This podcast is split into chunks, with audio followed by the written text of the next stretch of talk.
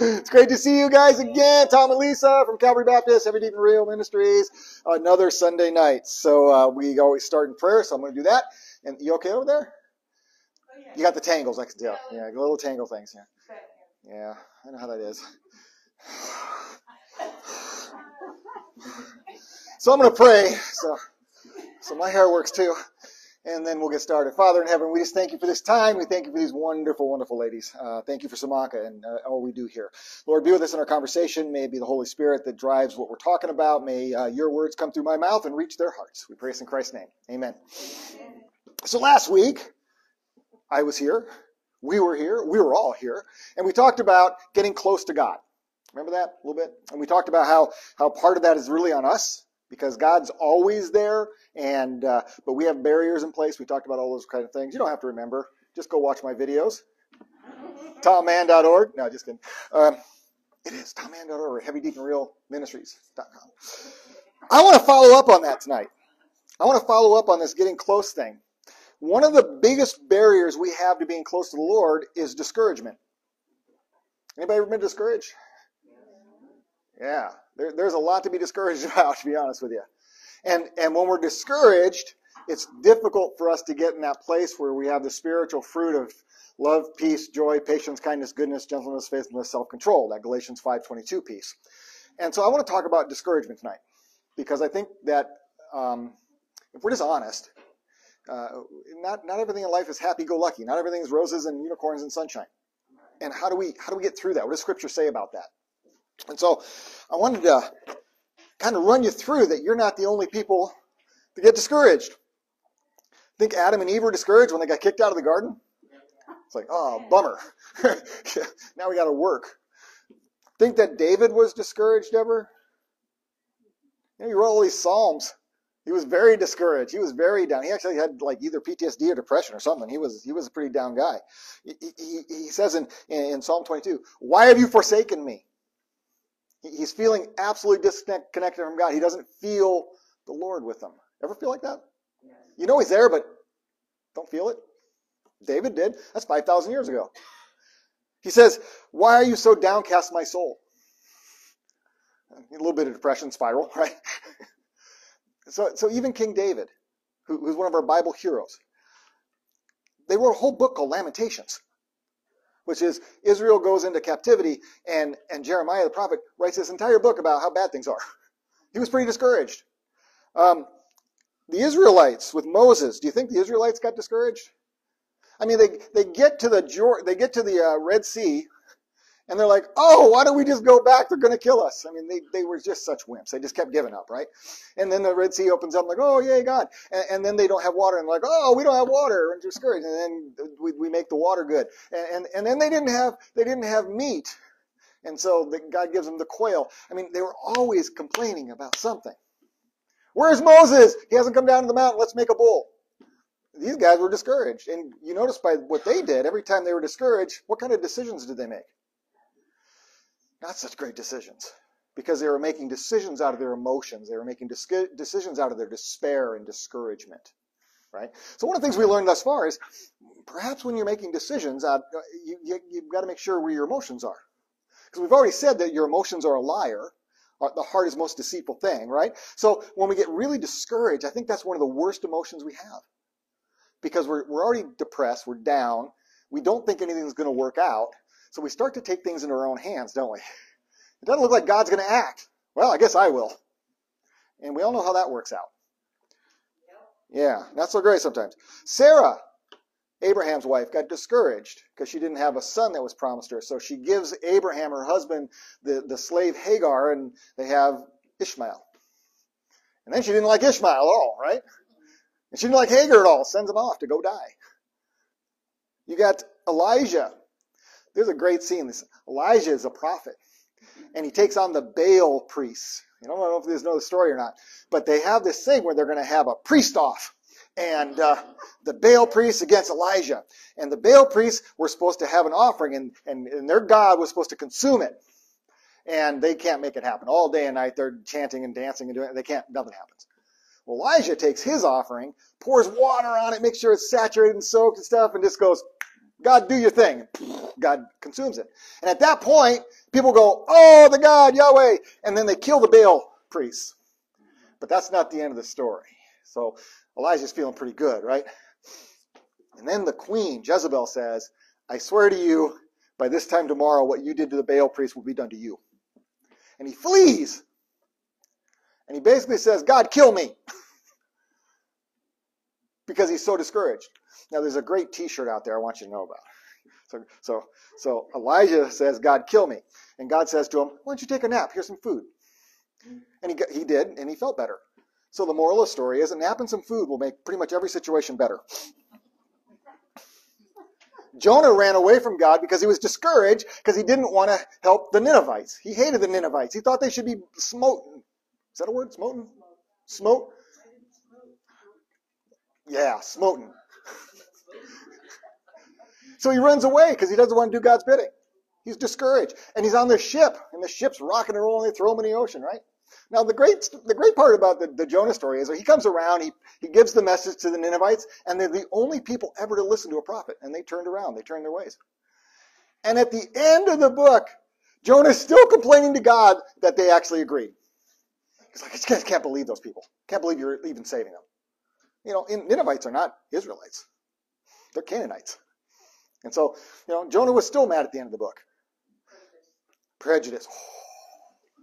Oh, you're going a place. I gotta be careful. Paul, was he ever discouraged? I pleaded with the Lord to take the thorn out of my side that Satan put there as a messenger from Satan. I pleaded with him three times, and God said, "My strength, my uh, my grace is sufficient. My strength is made perfect in your weakness." He was discouraged, right? He was discouraged. He said, "Oh, what a wretched man I am! I don't do what I want to do. I do the things I don't want to do. I'm a wretched man." He's discouraged. So, and Jesus, everyone's like, ah, oh, Jesus, little lamb guy. No, he was a pretty tough guy, but he was discouraged sometimes. Do you remember the parts of scripture where he's like, how long do I have to put up with you people? I mean, just like, can you believe they're doing it again? He, he says at one point, you remember when the fig tree, he kills that fig, fig tree, says it's never going to grow again. It's, it's a representation of Israel and how they're not. He says, I, how I long for you to come and I would just take you under my wings and you would be my you know flock and I'd protect you. But he's, he's weeping over this. He's grieving because Israel won't come to him. They won't recognize him. They won't accept him. So scripture from Adam to, in the Old Testament, uh, Malachi, one of the prophets, from Matthew all the way to Revelation. There's discouragement. You know, in Revelation, this is the one that kills me. God is doing these things. The bowls are being opened, the seals are being broken, the people are, are having all this, this tribulation, and they know it's God. And they're shaking their fist at God in rebellion against Him. How discouraging must it be for God? Go, you know who I am, you know I'm doing this, and you're still rejecting me? How discouraged do you think God's ever been with you? I think I have a, like a whole section of the library for God. See, it's not that he doesn't love us. He gets discouraged. Ever been discouraged with somebody? Yeah. yeah. Who do you think you're most discouraged with sometimes? Yourself. Yeah. We're most discouraged with ourselves because we have expectations, we have ethics, we have morals, we have values, we have uh, expect, uh, we have like duties and honors, that kind of thing, and we don't meet them. Sometimes they're too high, we're not being realistic with ourselves. But sometimes they're right where they're supposed to be and we're still knuckleheads. And we don't we don't get there. And we get very discouraged. So a couple places you can get discouraged. You can get discouraged in relationship, right? Relationship with yourself, relationship with your peers, your coworkers, your spouses. You can get in in in even with God. Ever been discouraged with God because He didn't answer you, didn't act in your timeline? Ever been discouraged? You know, I'm going to read you some scriptures, and I'm going to tell you that God knows. So don't really think that you're su- surprising God when you're discouraged with them. He knows. I, I, I, typed in discouragement. Actually, I go. I like to go to Google, go scripture, and put a word in. And I got like 22 pages of verses, actually uh, 15 pages of discouragement, just talking about discouragement in scripture, what you do about it, right?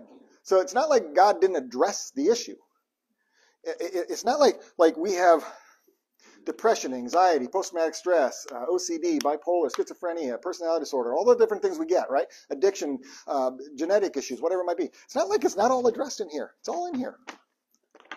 You just got to be familiar with it to know where to look. Sometimes it's in our Bible heroes. We can see how their lives play out and how they do it. Sometimes it's just direct. Sometimes it's indirect. Sometimes it's a parable that Jesus tells, right? A story that mirrors life. So the, I, I, the, the thing that struck me is you're not alone. You know, sometimes we think we're the only ones that go through what we go through, and we're not. You know, uh, Lisa and I do a lot of marriage counseling. It's not just our marriage that has discouragement. Believe me. And if you think like we're the perfect married couple, come live with us for a week. Yeah. We have our discouragement. We have our moments. Mostly her fault. I, she's trying to harsh my groove all the time. I don't know what's going on with that, but yeah, harshing my melon. but the beautiful part is God knows. And there's nothing that we experience and go through that God hasn't given us some answers for. And so I want to encourage you this way first, before we talk about what Scripture says. Understand one, you're not alone. Two, God has placed the body of Christ around you for those moments when you're in discouragement. You know, Scripture tells us very clearly we're supposed to lift each other up. We're supposed to be an encouragement. We're supposed to edify one another. We're supposed to be there for each other. Don't stop meeting like some people do.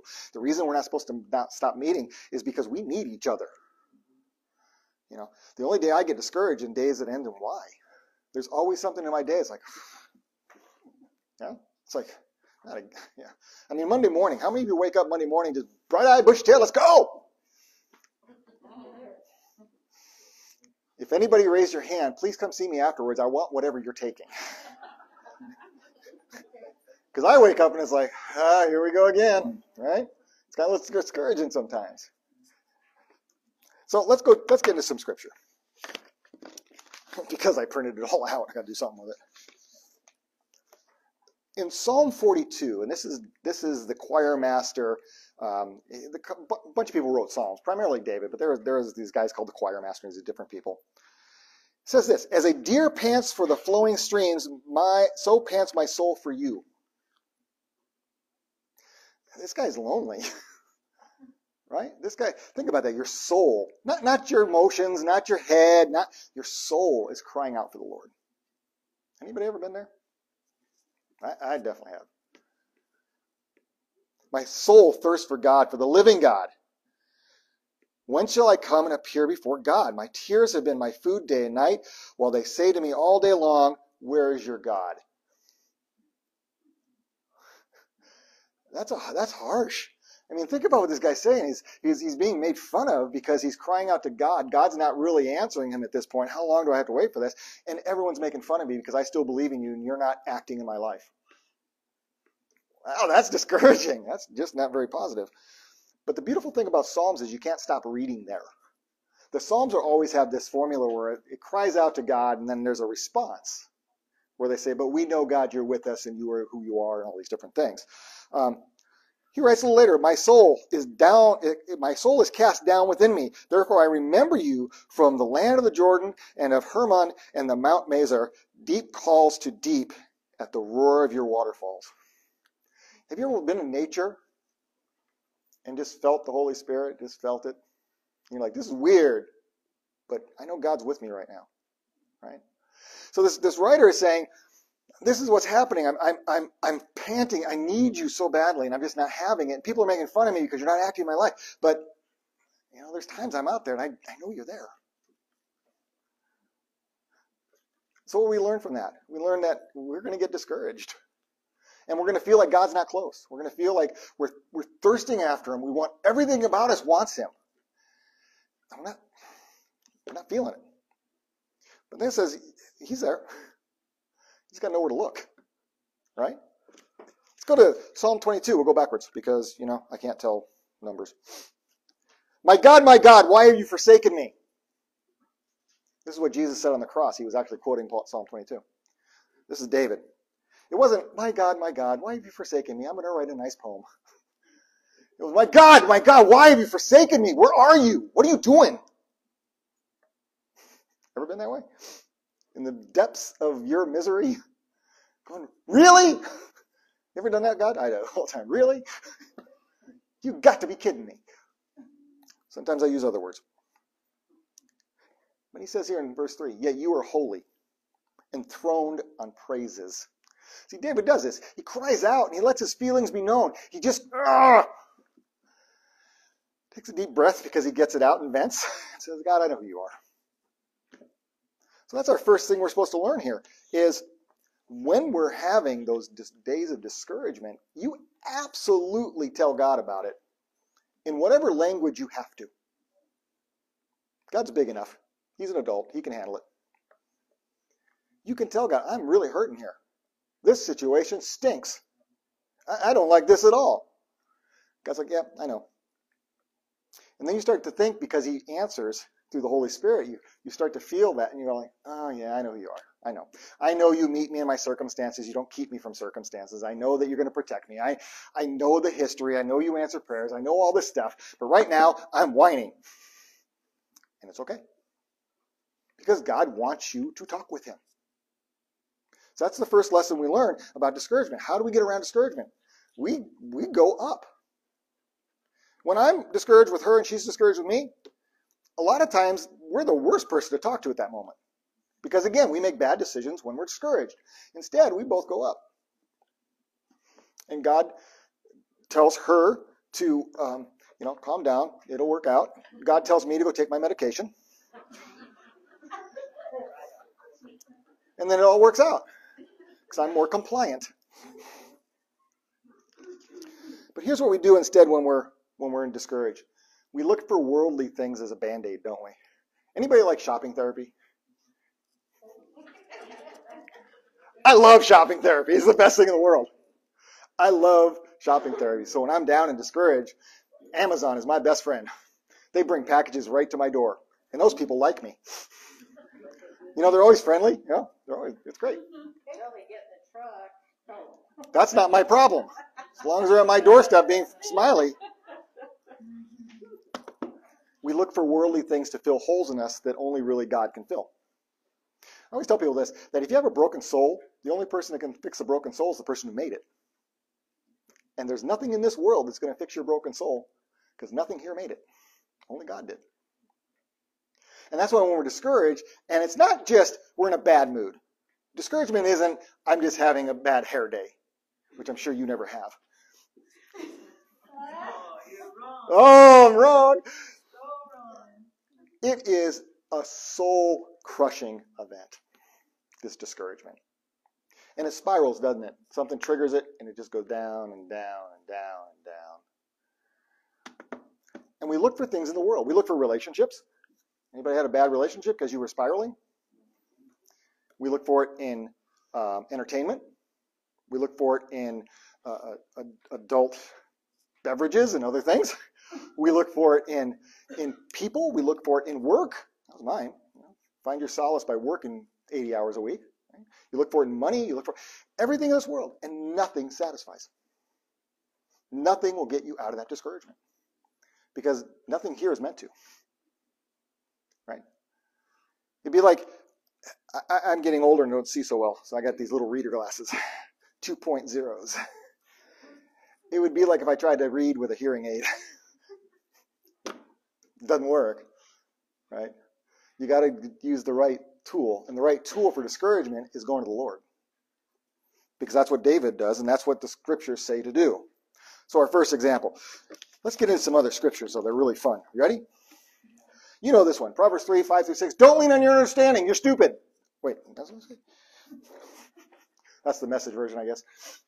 Don't lean on your own understanding. Sometimes when we're discouraged, we want to make decisions to get us out of discouragement, and some of those decisions are not what God has for us. Now, I always tell people that that are struggling with things that this Bible says don't do. And the culture says it's okay, but this says don't. You can do whatever you want. You got free will. Scripture says all things are permissible, not all things are good. What I tell people is that's not what that's not what the best thing God has for you. You could do it. You know, if you if, if you want to have three shots of tequila to calm your nerves so you can sleep, you can do it. That's not what God has for you. That's not the best for you. God has something different that's better. But most people never know that because they don't try God. They don't think God's going to come through. They don't trust God. And so what I'm always saying is don't lean on your own understanding because we're, we're flawed. I mean, how many mistakes in life have we made? You just took a look at your life and said, here's all my decisions, how many were correct? You're lucky if you're 50 50, right? I'm lucky if I'm 30 70. Don't lean on your understanding. Understand God has what's in your best interest on his heart, and he wants to give it to you. So, in your discouragement, go to him and do what the Holy Spirit says, no matter how crazy it sounds. Right? Oh. I want to get some good ones here. I got them all highlighted, but I like this one. In Corinthians, um, 2 Corinthians, Paul says this. He says, For this light momentary affliction is preparing us for ex- an eternal weight of glory beyond our comprehension. So it doesn't feel like a light momentary affliction. Right? Even when I get like stabbed, I, today I was out and there, I had killed this holly bush and the leaves died. And I grabbed a ball for one of my dogs and the holly bush stuck me. That did not feel like a light momentary annoyance. You know, that was like very annoying. And it kind of consumed my world for a minute, at least consumed my brain for a second, right? These don't think like like light moments. However, what are we comparing it to? Yesterday, tomorrow? Or are we comparing it to keep your eyes on heavenly things, not earthly things? Do you have your perspective right? Most of us don't. I'm to be honest. Most of us are looking at worldly things. Every day we're consumed by the world, and that's our number one priority is the world. We're not thinking about heaven. We're not thinking about eternity. We're not thinking about any of that prism. We're just going, you know, we're just living our lives trying to make it work. And scripture doesn't say that, though, does it? It says, keep your eyes on heavenly things. And the reason is, this place is, there's trouble. Jesus said, you'll have trouble in this world. But take heart, I have overcome the world. He didn't say, you're going to have trouble in this world. No, you're not. You're Christians. Just kidding, psych. No, you have trouble in this world. What are you going to do when you have trouble? Are you going to rely on these worldly things or are you going to rely on heavenly things? Yeah. But is it easy? Is it easy to remember that in the middle, in the, in the heat of the moment? It's like everything else. You have to train yourself to do it. And if you don't do it repetitively, it doesn't become a habit. If it doesn't become a habit, there's no muscle memory to it. And if there's no muscle memory, you won't do it. Right? That's why pastors like me are always, you know, hey, read the Bible. Hey, pray. Hey, do this. Hey, do that. It's not because we're like killjoys and don't want you to spend your time having fun. We want you to have muscle memory so that when the proverbial caca hits the fan, your first instinct is up, not out. Right? And if you don't train it, it won't happen. I'm just guaranteeing you. See, this is how God knows. Though. This is in Proverbs 13. It says, Hope deferred makes the heart sick, Hope deferred makes the heart sick. Right? But he says, but a desire fulfilled is a tree of life. So right there, and this is Solomon writing to his son, who was a knucklehead, by the way. It's Rehoboam, and you know what he did. Hope deferred makes the heart. Anybody right now hoping for something, but it's not happening quite, quite yet? Yeah. Makes your heart sick. Hurts. And that's when you cry out to God, Whoa, hello. And God, God will tell you something. He will either say, You're not ready yet. He will say, You're ready, but the people that you're going to engage with, well, they're not ready for you yet. I get that one a lot. The situation isn't ready. Something's not ready. Timing's got to be perfect, right? Have you ever tried to force God's hand? Yeah, it don't work. Timing never works that way. And so God cares. He knows. It's not like He doesn't know this stuff. Sometimes we feel when we're discouraged that no one gets us. You know what our greatest hope in our humanity is? Someone gets us. We're all searching for that connection of someone who gets us. Thanks. Jesus gets you. Think about his life. He had no place to lay his head. He was a man of sorrows. He was so fearful at one point, he, he sweat blood. He loved so deeply, he gave everything for somebody else. He knows our pain. I mean, the only solace you have in life, even when his friend died, he wept. The only solace I have in life, to be honest with you, because no one gets me, they're probably lucky, um, is Jesus gets me. And when I talk to him, even when I'm in discouragement, and believe me, I've had a bunch over the past uh, 15 years. Um, man, I can be honest. He's like, Tom, I get it. And that's really what I want to hear. I don't need someone to fix everything all the time, do you? But you need someone to get it and say, I'm with you. And that's Jesus. But we're not going to him in our discouragement.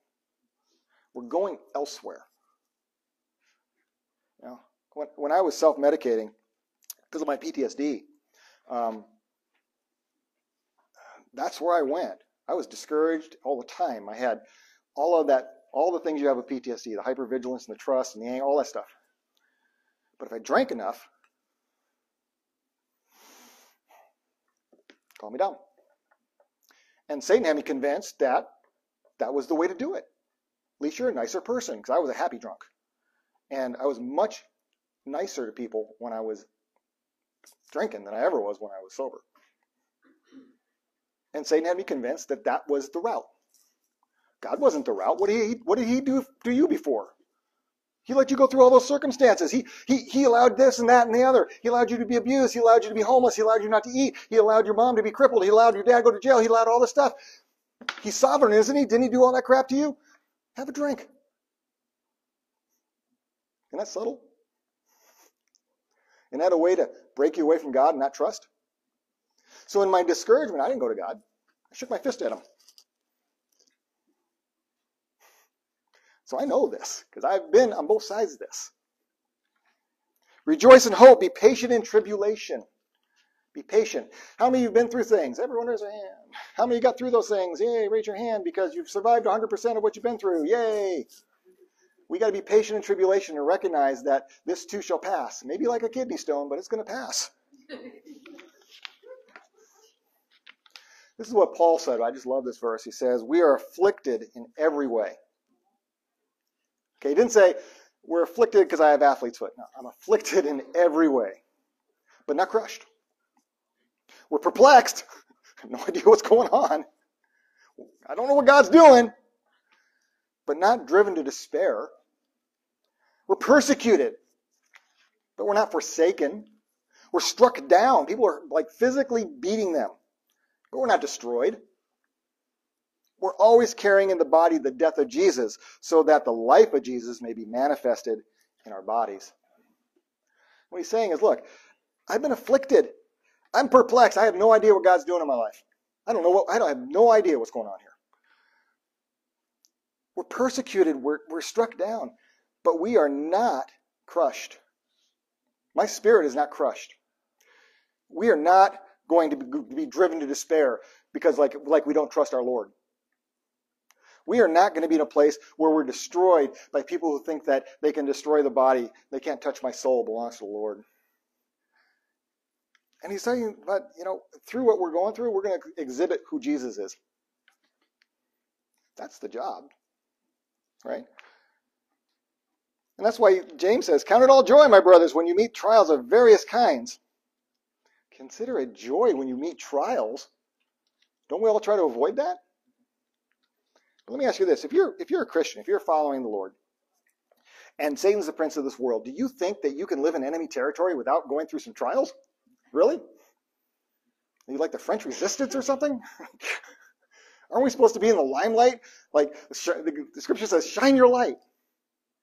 You ever notice that when you shine your light in the dark, people can see you too? The minute you shine the light of Christ, Satan goes, oh, there, oh, there she is. there she is. So a lot of Christians stay in the dark. Shh, don't let anybody know. And Satan's happy with you because you're not causing any trouble. Right? So, how do we get through this discouragement? A couple more minutes. One, we scream at God. Just do it. Just cry out to Him. Be honest. He already knows. You know, I don't know if you grew up in liturgical traditions like I did at one point, where it's yeah, it's very very solemn when you go to God. That's not relationship. I don't have a relationship with anybody where I'm very solemn with them. You know, I'm me. And when I'm with God, I'm me. And you know why? Because He created me. And He doesn't want me to put on airs or pretend anything. There's no such thing as a bad prayer. Right? First. Second, surround yourself with a body. Let somebody help you. This is the hardest thing. Most of us are too proud. I know I was. I would not have even accepted help in my younger years because I was too proud to admit I had even a problem. Everyone else was crazy. I was just fine. They were nuts. You should have met them. But it took me a long time to learn that other people can help you because there's these things called divine appointments, and God puts people in your life that are His agents to do work for you on His behest to help you in your discouragement. Yeah. But we're too proud sometimes to allow someone to do that. And you know, you take away their blessing when you keep them out. So get around the body. Please, please, please know what this says. There's so much remedy in here. There's so much remedy. Let's say you're a person that does not hear the Holy Spirit's whispers. You know, you're not you're not like on that frequency or that's just not your tradition or whatever it might be. Okay? When the Holy Spirit speaks, he never says anything that's not in this book. If he does, it's not the Holy Spirit. That's why scripture says test the spirits. Right? This book has everything the Holy Spirit's going to tell you. So, you got to know this book a little bit. And I'm not saying, you know, memorize it and, you know, write it in Hebrew backwards. I'm saying, know what it says. Wouldn't it? Yeah, stream of thought.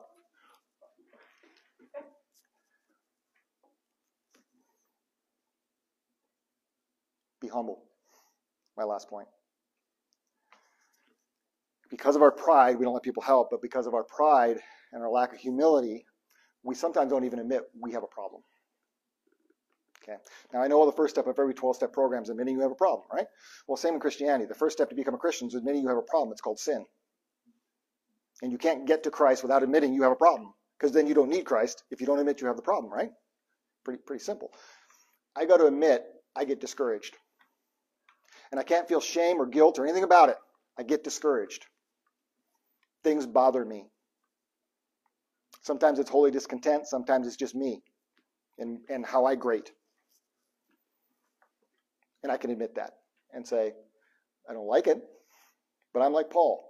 I got this thorn in my side. I got like 17. And God says to me, My grace is sufficient for you. And when you're weak, I will be your strength. So don't be dumb. And in your discouragement, try to be a tough guy and be strong and be prideful because I will be your strength if you let me. But if you don't let me, not much I can do with that and you have the choice. You can be strong in your own set and with all your strength, do what you can do. And then when you fall down hit rock bottom, then you can go to God. Or you can take the shortcut and just go to God and get the same result. Right? So my encouragement to you tonight is this. Hey, we're all human. We're all in the same boat. We're, we're, we're, we're, as, as brothers and sisters in Christ, we're all experiencing the same thing. None of you is alone. Not one of you here is any different than me, Lisa, any pastor. We all have it. The more honest and transparent and vulnerable we can be with one another, the more we can help each other in these times of discouragement to lift each other up so that we can shine the light of Christ to others who may be discouraged out there and not know him. And we can say, we have an answer you don't know about. Amen? Amen. All right. Thanks for your time, guys.